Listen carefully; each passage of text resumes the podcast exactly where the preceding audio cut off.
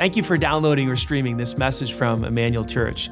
We are one church with multiple locations, and we believe God wants to bless you right where you are. In a few moments, you're going to hear some practical teaching from God's Word that I believe will be inspiring and relevant to your life. First, though, if you haven't yet experienced Emmanuel Live, we encourage you to go to our website, eclife.org, to check out our service times and locations so that you can experience Emmanuel in person or through our online campus. If this message blesses you and you'd like to support the ministry financially, again, you can go to eclife.org and click on the Giving tab and choose Online Campus as your campus. Thanks again for joining us today, and we hope this message will be an encouragement to you on your spiritual journey. Well, good morning, Emmanuel. How's everybody feeling today? How many of you excited about a brand new year? Let's hear it. You excited about a brand new year? All right, all right, all right. How about a new brand new decade? Anybody excited about a brand new decade? Awesome, awesome. Thank you to Pastor Cody last week for doing a fantastic job. Talked, he talked about the power of a decade. And uh, hopefully you were blessed by that and you heard what he had to say. If you want this next decade to be better than your last decade, you really have to do some evaluation, you have to do some motivation, and you have to execute. And so uh, that was a fantastic talk that he gave last week. And uh, how, how many of you were blessed by that talk last week by Pastor Cody? Awesome. We are starting a brand new series called Upgrade. Before I do that, I want to welcome everyone at our Franklin campus, our Banta campus, our Garfield Park campus, everyone watching online, and also our microsites, the, the Theodora House and the Johnson County Work Release. Can we give it up for all of our sites right now? Thanks for joining in today. Upgrade. What is an upgrade? You know what an upgrade is, right? It's when you you go to the next level you trade something in for the newest model. I'll give you a quick definition for it so we can all know and get on the same page. An upgrade is basically an improvement, a new version, or an improved model.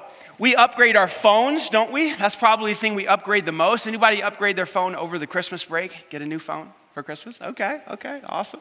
Maybe you got the 11 or some version of another phone. um, well, I'm an Apple person, so I don't, I am not familiar with the other phones, but uh, we upgrade uh, our technology, our computers. We're familiar with upgrades. We upgrade things in our home, whether it, sometimes it's a kitchen, sometimes it's our floors. We upgrade things constantly in different areas of our life. Sometimes we, we upgrade, you know, things at work. You know, we get new systems at work or new technology at work or whatever. One of the things that we upgrade often is our automobiles. That's, that's right. We, we love, Americans love to, to get new cars. That's what we do. I remember my first automobile. How many of you remember your first car? Some of you are still driving your first car because you're a teenager and you're a younger person. It'll change. My first car was a Mazda 323 hatchback. I mean, let's go way back 1995. This thing had roll up windows. You know what I'm talking about? Has anybody ever experienced windows that you actually have to physically roll up? Some of you are like, what? There's such a thing as roll up windows? Yes. My Mazda 323 did not have power locks, so you had to push the button down and you had to use your key to get into the car. And when you locked it on the way out, you had to hold the handle up and push it closed. It was one of those, those guys. Obviously, it didn't, it didn't have leather seating, it was, it was cloth. Uh, my Mazda 323 did not have a CD player. We used to have these things called CDs. Pastor Cody talked about how some of us don't even know what a CD is anymore. I've never seen one. Um, but it didn't even have a CD player. Back when CDs were really, really hot and the newest and sharpest thing, uh, I, didn't ha- I couldn't play CDs in my Mazda. I, I had to get uh, the, uh, the cassette tapes. Anybody remember the, the cassette tapes? Yeah. And I had some Wu Tang Clan on there and and Pearl Jam, and, and I wasn't a Christian at that time, so I had all kinds of. I remember making mixtapes? Mixtapes. Yeah, I had mixtapes of all the Wu Tang and you know all that. You know, guys. Anyway, uh, don't listen to them anymore. But uh, man, my when I upgraded my car, it was like life changed. Power locks. You could get into your car with your remote control. I mean, CD player. I, my next car, I think, had a sunroof. It was unbelievable. Power seats. I just hit a button, my seat would go. Zzz. It was it was the most amazing thing because up to that point, I had to reach down and pull the lever to move my seat back, and pull the side lever to go back this way. You know, bump down the road with Wu Tang Clan. And my Mazda 323 hatchback, I was pretty cool cat back then. Um, the girls loved me, they really did. But I'm just kidding. I'm just kidding. My wife's here. Sorry, honey. That was They didn't love me. They didn't. They, um, man, when I upgraded to the, to the next car, it was like life changed. Now, cars today, you upgrade and your, your phone syncs with your car and talks to you, and you don't even, it's all hands free, and everything's unbelievably easy and functional. And there's cameras in your car now. You can see behind you, in front of you, on your sides. It's, it's amazing what, how far we've come. Upgrades. I want to talk to you about upgrading your life. Not your car, not your phone, but your life. I believe with all my heart that God wants to upgrade your life and my life. Like to grow and to mature and to make progress is natural for us. If you have kids or grandkids, right, and, and they, they're not maturing like they should be, or they're not growing physically or emotionally or even intellectually in school, we call a timeout. We're like, whoa, whoa, whoa, what's going on? You should be further along at this time. You're not growing physically like you should. You're not growing emotionally like you should. And what we do is we bring in help, we bring in counselors, we call the teachers, right? Why? Because our children and our grandchildren are not upgrading. They're not getting to the next level. They're not getting better. And so we know they should be because it's normal to get better and smarter and stronger and taller and bigger. And so when, when our children struggle to grow and upgrade, like we, we call a timeout. We jump in and we get involved. But then as adults, you know, we just kind of we don't expect that from ourselves anymore because we stop growing physically. You know, we were out of college, you know, we, we, we kind of settle in and we kind of flatline and then, and then we don't really upgrade like we should be. I'm here to tell you today that even if you're an adult and you're out of college or in your first career, second career, God is still expecting you to get to the next level and to grow and to be constantly maturing because to grow and to upgrade is to be human. And when we stop growing and stop making progress, we're on the, we're on the downside. We're, we're, we're starting to die. I love what Ed Mylett said. He's an author, podcaster, and a speaker. He said, We should always, always be in the process of changing and becoming the next best version of ourselves.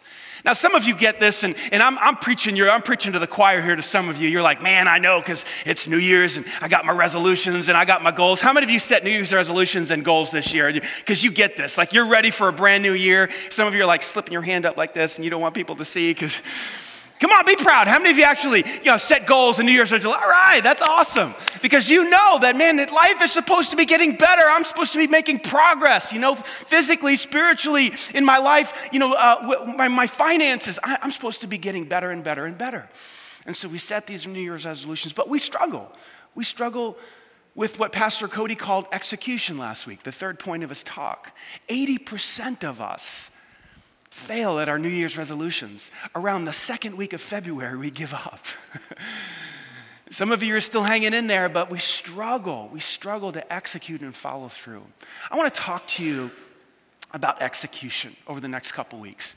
I want to give you some ideas over the next four weeks that are going to help us follow through and, and experience so that we can experience the upgrade that God has in mind for us. There's a story in the Old Testament it's probably the greatest story in the Old Testament. Uh, it's it's a, metaphor for our lives. It's not only a historical fact of what happened, but I think it, it, speaks, it speaks to all of us today. It's the story of God delivering his people, the Israelites, out of 400 years of slavery from the Egyptians into the promised land. It didn't happen immediately, it was a slow process. They had to go through 40 years of wandering in the wilderness, and, and, but eventually they made it into the promised land. It's, it's probably the greatest story in the Bible of an upgrade. Someone that leaves slavery, which is a metaphor for us. Some of us are enslaved to spending and cigarettes or alcohol or, or some other or a relationship, and, and we're going to move out of slavery into the promised land, which was a land flowing with milk and honey and freedom and, and just the good life, a better life, what Jesus would call today the abundant life. It's a story of a great upgrade. If you know the story, it's real simple. It's not simple, but uh, some of you remember it from maybe Sunday school. The Israelites are in slavery and they're, they're, they're, they're just done and they're crying out to God, and, and, and God finally hears them and listens, and He sends Moses and Moses comes and he delivers the children of Israel out of Egypt, the 10 plagues. Remember the 10 plagues? If you haven't seen the movie, read the, read the story in Exodus. 10 plagues, powerful, you know, movement of God. Pharaoh finally lets the people go. Moses takes them across the Red Sea. When they get across the Red Sea, there's some good times and some good things are happening. And then when they're getting ready to go into the promised land, he sends out the 12 spies 10 of them come back and they say, We can't do it. Their people are too big. We're going to die. We're like grasshoppers in their sight. And only two of them are like, No, let's go. Joshua and Caleb, right? Those are the two guys. They believe that they can go up. And God says, You know what? I'm going to punish you guys for your lack of faithfulness. You're going to wander around in the wilderness for 40 years. You're not going to go directly into the promised land because you lacked faith.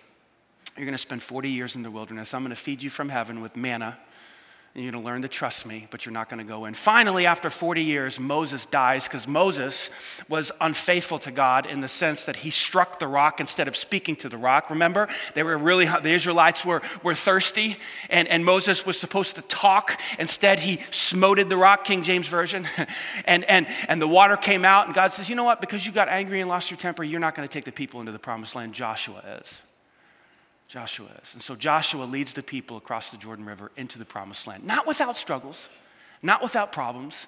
It's, we never make progress without difficulty, but they eventually make it into the promised land. This is a metaphor for your life. I believe that God wants to take you into your own promised land.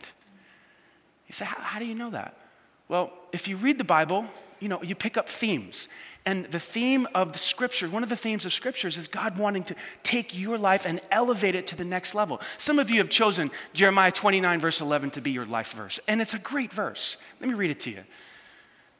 For I know the plans that I have for you, says the Lord. They are plans for, say it with me, for good, not for disaster, not for harm, but for good Plans to give you future and, say it with me, and a hope. Now, why do people choose this to be their life verse? Because it produces energy, it produces excitement, it produces hope that God has something better for me than where I'm currently at right now. That's God's heart. He's wanting to upgrade your life. I don't know how. Maybe it's in the area of finances. Maybe it's a relationship that's gone sour. Maybe it's a relationship with your children. Maybe it's, a, maybe it's an addiction that you need to be set free from. I, maybe it's better choices and decisions you need to make. I'm not sure. But I, I do know one thing that is for sure He wants to upgrade your life. Ben Thor is a thriller novelist, and he said this I love these words Success leaves clues. And if you sow the same seeds, you'll reap the same rewards. I, I live my life this way. Success leaves clues. People who have successful marriages, they, they leave clues. People who run a successful business, they leave clues. People who run a successful church, they leave clues. There are things that they do and they leave them behind. Well, if you and I could learn those clues and, and do what they have done, we will get the same results. What if we could look at the story of the Israelites? As they go from 400 years of slavery into the promised land and through the wilderness of the 40 years, what if we could learn what they did and, and, and apply it to our lives? Do you think maybe we could experience the same upgrade they did? Do you think maybe we could take our lives to the next level? Do you think we can step into a promised land? Yes or no? That's what I would like to do over the next couple of weeks. Is just look at some things that I've seen in this story and apply it to our own lives. Let's talk about this first one. Number one, today I want to talk to you about extreme clarity. If you're going to have an upgrade, you must have extreme clarity. You got to know what you want, you have to know what the promised land looks like. You cannot hit a target that you do not have. T. Harv Eker is a speaker and author and to, uh, to business people, and he said the number one reason that most people don't get what they want is because they don't know what they want. I mean, we kind of do in a vague, general sense. I'd like to be happy. I'd like to have more money. I'd like to have a different job. I'd like to be, you know, maybe get married one day. Okay, we're, we're, we're very vague with, with the promised land, with the upgrade in our lives. We don't really know what, it look, what the future looks like or we, we, what we want the future to look like. It's nebulous. It's like, a, it's like a fog. It's unclear to us. Did you know that only 3% of Americans have written goals? 3%. 97% of Americans like, yeah, I kind of hope, you know, this year it would be different, it would be better. How? I don't know. Not really sure, you know, maybe happier, maybe not be so angry, maybe have a better marriage. You didn't write it down. You didn't get super clear about what you wanted and what, the, what that promised land, what that, the land of milk and honey looks like for you. We don't achieve our goals because we don't really know what we want. Do you know the nature of the kingdom of God is asking? The nature of prayer is asking. When Jesus was teaching on prayer in the Sermon on the Mount, listen to these words. Listen to what he said Ask,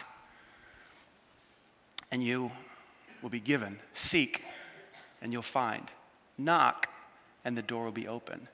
If Jesus came to you right now and said, Man, 2020, brand new year, brand new decade, what would you want?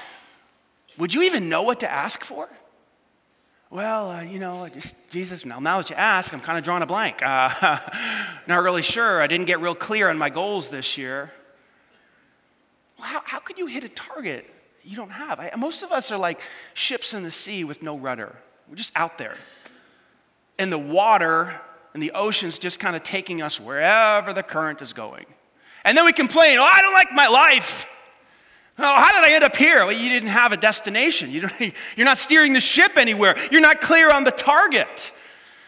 You see, when I read this story over again, the Egyptians, uh, the Israelites being led out of Egypt by Moses and into the promised land by Joshua, here's what I saw Joshua had extreme clarity.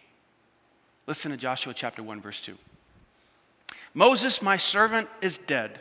Remember, he wasn't allowed to go into the promised land. He struck the rock instead of speaking to the rock. So, Josh, pay attention. Moses is dead. Therefore, I love these words the time has come. Maybe that's all you needed to hear today. The time has come. It's 2020. What have you been waiting for to take your life to the next level? The time has come to change your life. Josh, Moses is dead, and now is the time for you to lead these people, the Israelites, across the Jordan River into the land that I promised them to your forefather Abraham in Genesis chapter 15. The time has come. Not to set up camp in the wilderness, not to start an NFL team, not to start a baseball team, not to start a business. No, no, no. Josh, listen up, pay attention, super clear. You're going to take my people across the Jordan River into the promised land. Did they have a target? Yes or no? Did they have a target? Yes or no? Talk to me. Yes or no? Did they have a target? Did they have extreme clarity? Did, did Joshua have a vision to chase after? Yes? He knew exactly what he was supposed to do. He was going to take these people across the Jordan River. Why? Because the time had come. Has your time come? Are you tired? Are you exhausted? Are you frustrated enough to say, Gosh, I think it's time? It's time to change my life. Extreme clarity. Why does extreme clarity help people to get into the promised land? How does that work? Well, in your notes, extreme clarity produces focus.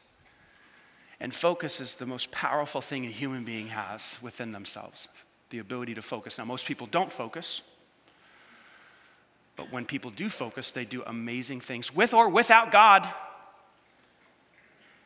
Lots of people are atheists, agnostics, want nothing to do with God, and they've changed the world. Why? Because of this thing called focus. Think of Adolf Hitler. Successfully killed 11 million people probably the epitome of evil embodied. How did he do that? He was completely and utterly focused on building his regime. Focus. It's powerful. This is how human beings do things. This is how Mother Teresa changed the world. Focus. This is how Steve Jobs changed the world. Focus. This is how Bill Gates changed the world. He focused. Eh, like, like, you don't even need God for this. Can I say that in church and you guys will be okay? Can I say that? I'm not, I'm not talking, we need God. I'm not saying, I'm saying, but, but this is just a thing that God has made us with the ability to focus. And when a human being focuses, they can almost just do almost about anything. Kobe Bryant is, is a person that I respect even more so now that he's retired. He's one of the greatest players in the NBA. He was the greatest Laker of all time. Notice I didn't say player of all time, because he's not the greatest player of all time, but he is the greatest Laker of all time. He's got five championship rings. He actually has more 60 point games than Michael Jordan. That's about the only thing that he has over Michael. But anyway, much respect to Kobe, much respect to Kobe. In an interview recently, this is what he said Basketball for me was the most important thing. When he was 13 years old, he decided he wanted to be the greatest of all time. It was the most important thing in his life. Complete, extreme clarity. So, everything I saw, whether it was TV shows, books I read, or people I talked to, watch this, everything was done to try to learn how to become a better basketball player.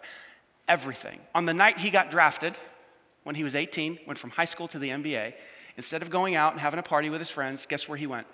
He went to the gym to shoot jump shots. He was notoriously known for being a recluse. His, after the games, his teammates would go out and have fun and have party, where, and he would go home or he would stay late and shoot and practice or work on some skills. And he, and he wasn't the tallest, and he wasn't the fastest, and he wasn't the quickest, and he wasn't the strongest, and he wasn't the biggest, but he was one of the best. He separated himself because he was completely and utterly focused. And where did that focus come from? It came from his, clar- his clarity of what he wanted. Is this making sense? Yes or no?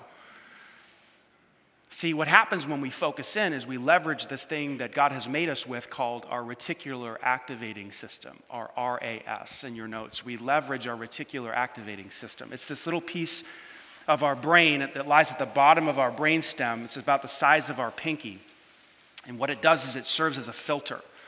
We have thousands and thousands of images coming at us every day, every day, colors, people, languages, uh, different, di- different videos, uh, different ideas, and, and we can't possibly process it all. It's too much, it overwhelms us. So our RAS serves as our filter, and it, and it only allows in information that we deem or that it deems relevant or important. This is how we get things done. Otherwise, we wouldn't get anything done because we would be completely distracted, and some of you are, which is why you don't get anything done. Anyway, your RAS is God's tool to help you to focus. Now, how, but here's the question what, what tells the RAS to let certain information in and, and, and block other information out? Well, that's your choice, what you choose to focus on. Whatever you choose to focus on will then allow information in that is pertinent to that idea. This is how it works. In your notes, there's a little triangle, it's a circle up here, but we first choose to focus in. Where did the focus come from? It came from extreme clarity. Kobe Bryant wanted to be the best player in the world. So we start to focus. Then, then our brain only allows in information, our RAS only allows in information relevant to what we're focusing on. You could also put the word evidence down here. It's searching for information and evidence to bring about this result that you chose to focus on. And then what happens is we begin to develop a belief system because now we have evidence and we believe it's possible to do that thing. I remember when I was in high school, I wanted to be the best basketball player. I wanted to be Michael Jordan. I did. Problem was, I was 6'3 and not very athletic and um, had a lot of problems, other problems too. But I wanted to be the next Michael Jordan. And so I would focus on that. And I would practice. I remember one particular game, I was coming down the left side. We were playing our rival, Neudorf High School. And it was like five, four, three, two. We were down two points. And, and, and I hit this, this three pointer to win the game at the buzzer. And the crowd came out, and I was a sophomore in high school, I was about 15 years old. And, they, and the, my teammates cleared the bench and they started to, you know, gang tackle me. And so I'm, I'm like on the ground like this, and everybody's screaming, and the crowd's coming out. And if my brother hadn't come over to me, my older brother was on my team, he came over to me and he straddled me like this, and he put his arms over me, and he basically held the whole team on his back and the crowd, and they were all jumping and screaming. And if he hadn't done that, I probably would have died that day. so I owe my life to my older brother, Jimmy. And after they started to come off of his back, he picked me up and he grabbed me and he dragged me into the locker room. And it was like this euphoric ESPN moment, like, nah, it was the highlight of my life. and what happened was I was so focused, now I had information. Now I had evidence that created a belief good. I hit a game winning, buzzer beating shot. And then I, you know, I took that belief system and I took it into my junior year and took it into my senior year. And broke the scoring record at my high school, and I, and I, wasn't, I wasn't a great basketball player, but I was a good high school player. How did that happen? It happened because of the RAS. That's the way it works. That's how people achieve great things with their life. They choose to focus, and then their brain gathers information and evidence, which generates belief. Now, this works the opposite way, too. This kills people, this destroys people. People focus on, well, I'm not good enough. I'll, I'll, never lose the weight. Or ah, I can't run a business. Or I'm not a very good parent. And then we gather up information that supports that, what you're focusing on. See? See, look, you failed as a mom, as a business person. Now there's evidence and it generates a belief. Oh, man, I knew I couldn't do this. I knew I couldn't run a business. I knew I couldn't be a good mom. I knew I couldn't. I knew I couldn't be a good student. And then it, it just, whew, round and round we go. This works for good or for bad. It's your choice focus. Where does the focus come from? It comes from extreme clarity. Cesar Millan, Cesar Millan, I gotta tell this story. The dog whisperer came to this country with a $100. Became the greatest dog trainer of all time. Now, do you know he trains like governors and presidents in different countries how to deal with their dogs? Who does that? Cesar Millan does, the dog whisperer when he was 13. When he was 13, he asked his mom, it really was a question, but it was a desire in his heart Mom, do you think I can become the greatest dog trainer in the world? And his mom responded and said, Honey, you can do whatever you focus on. When he was asked how he had such incredible success coming from Mexico to America with $100 in his pocket, how he became the greatest dog trainer in the world, you know what his answer was? I focused. My entire life was focused on my goal. So, how do you and I do that? How do you and I gain this extreme clarity? Let me give you three quick ideas. This is how I do it. Number one, you have to spend time in God's Word every single day. Put God's truth in front of your mind every single day. This is what he says is most important. Listen, this isn't a self help program. This isn't a motivational speech. Like Joshua didn't sit back and say, you know, what do I want to do with my life? It's 2020, you know, or whatever year it was. what do I want to do with my life? I think, I think I'd like to take the people across the Jordan River into the promised land. It wasn't Joshua's idea. Whose idea was it? It was God's idea. Hey, Josh, my servant Moses is dead. Now is the time.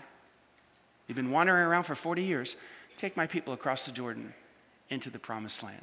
We are searching for what God has for our life. God, what, what does my promised land look like?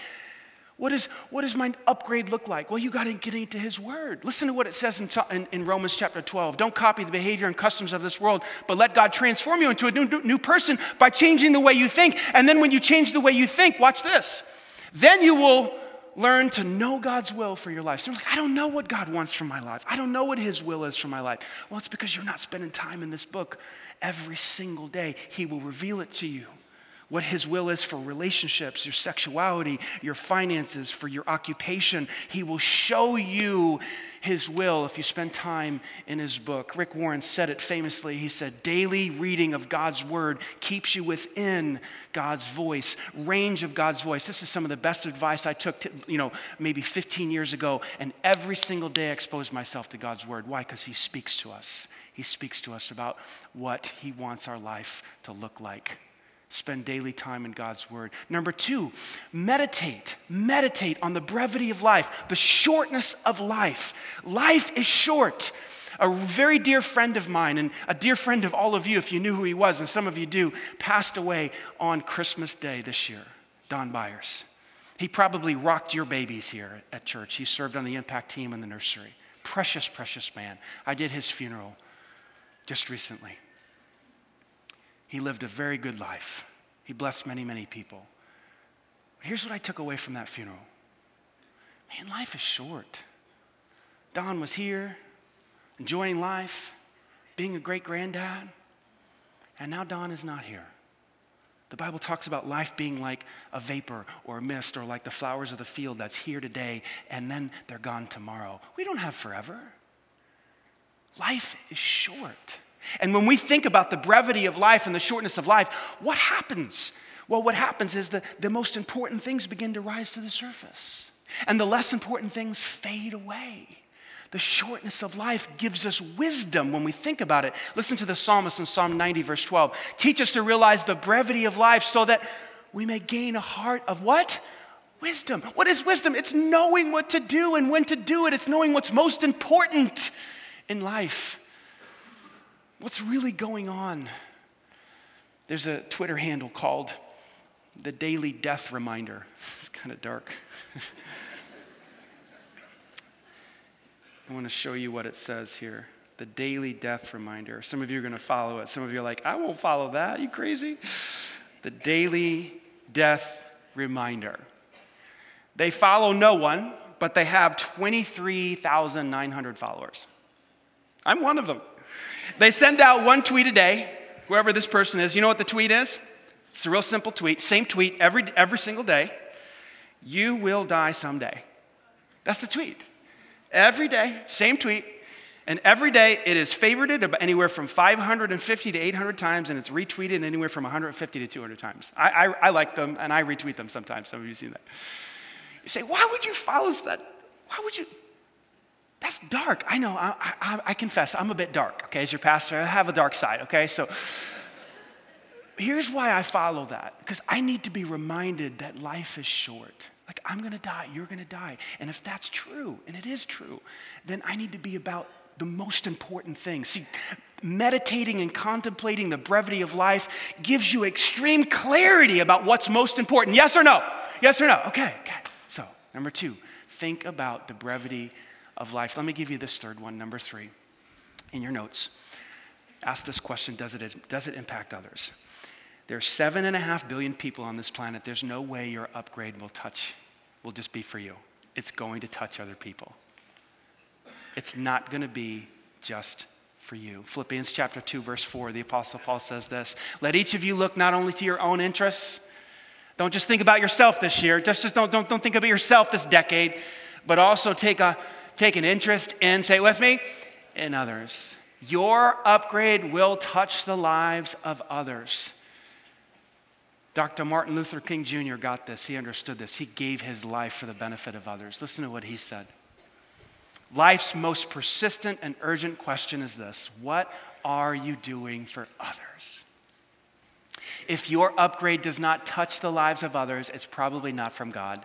There's seven and a half billion of us on this planet. It's going, your upgrade is going to be for you, yes, but it's also going to be for others even if it's getting set free from an addiction to alcohol or drugs or pornography, it's going to touch others, it's going to bless others. God wants to take your business to the next level. It's not just going to be so you can have more money to buy more stuff for yourself. It's going to be so that you can have more money to give it away. God wants you to get your finances in order and, and follow Dave Ramsey's seven baby steps. It's not going to be just for you. Sure, you'll have financial peace because you won't have so much stress from the debt. But what's the seventh step in Dave's program, right? We live like no one else so that one day we can give like no one else. It's always going to come back to other people. There's too many people on this planet for it to be just about you. Think broader. God put you on this planet to bless others. So I'm just giving you a couple of ideas, a couple of ideas to say, well, how do I get that extreme clarity that Kobe Bryant had, or that Cesar Millan had, or that Joshua had? Get in God's word every day, meditate on the brevity of life, and answer this question Does it impact others? This week, this week, here's your homework. Take this question with you. What's my upgrade? Just take it with you. Work through those three things I just gave you and, and seek God for that clarity and say, God, what area of my, of my life do you want to take to the next level? What do you want to upgrade? Now is the time. Listen to what God said to Joshua. The time has come. Like, if not now, when? Like, life is short. Like, why not right now? Why not cross the Jordan River right now and go into the promised land? I'm gonna go for it. I'm gonna try. How about you? Now, as we wrap up, there's some of you here today. You need to understand God's plan for you is to give you a hope and a future. Jeremiah 29, verse 11. I know the plans I have for you Plans for good, not for disaster. Plans to give you a future and a hope. I am telling you as a preacher, okay, and I'm gonna get, little, get my preach on here a little bit. Can I do that? As a preacher of the gospel, There's no way that your future is good and, and, and there's hope without Jesus. You might accomplish great things with your life. You might be the next Kobe Bryant. You might be the next Cesar Millan. But I'm telling you what, in, in the long run, in the long run, it will not be good without Jesus. You want Jesus in your life. God wants what's best for you, and what's best for you is to be in a relationship with His Son, Jesus Christ. Without Him, there is no hope, there is no future. And so, some of you need to take a step of faith and, and ask Christ into your life and forgive you of your sins and be your Savior and your guide and your Master and your Lord. You say, Well, how do I do that? Well, you just reach out to Him in faith and tell Him you believe that He died on the cross for your sins, that He rose again so that you can have life, be forgiven, find true joy and peace and contentment, satisfaction, meaning and purpose. You just tell him that. He loves to answer that prayer. He'll step into your life right now and save you from your sins.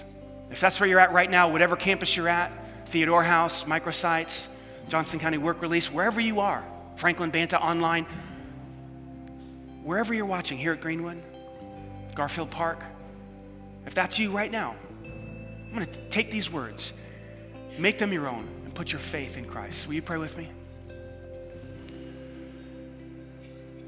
Jesus, I want a good future. A future with hope, with blessing, filled with joy. And I know I, I can't have that without you. So, right now, in this moment. I ask you to be my Savior. Forgive me of my sin. I believe you died for me in my place so that I can have life, forgiveness, that I could be in a relationship with you. So I invite you in. Fill me with your spirit. And teach me.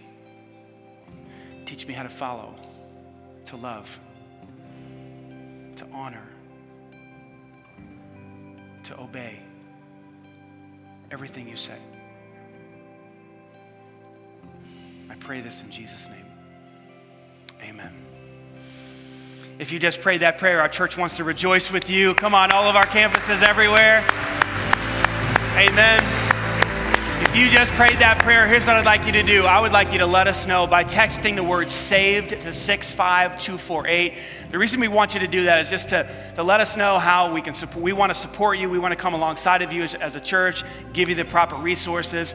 And we also want to put a box in your hand, a saved box. Inside this box, there's a cool cup from us to you as a gift and is also a Bible in here with a reading plan to get you started on your new journey with Christ. You can pick these up at the back of uh, your auditorium there. One more time, can we give God glory? Amen. Amen.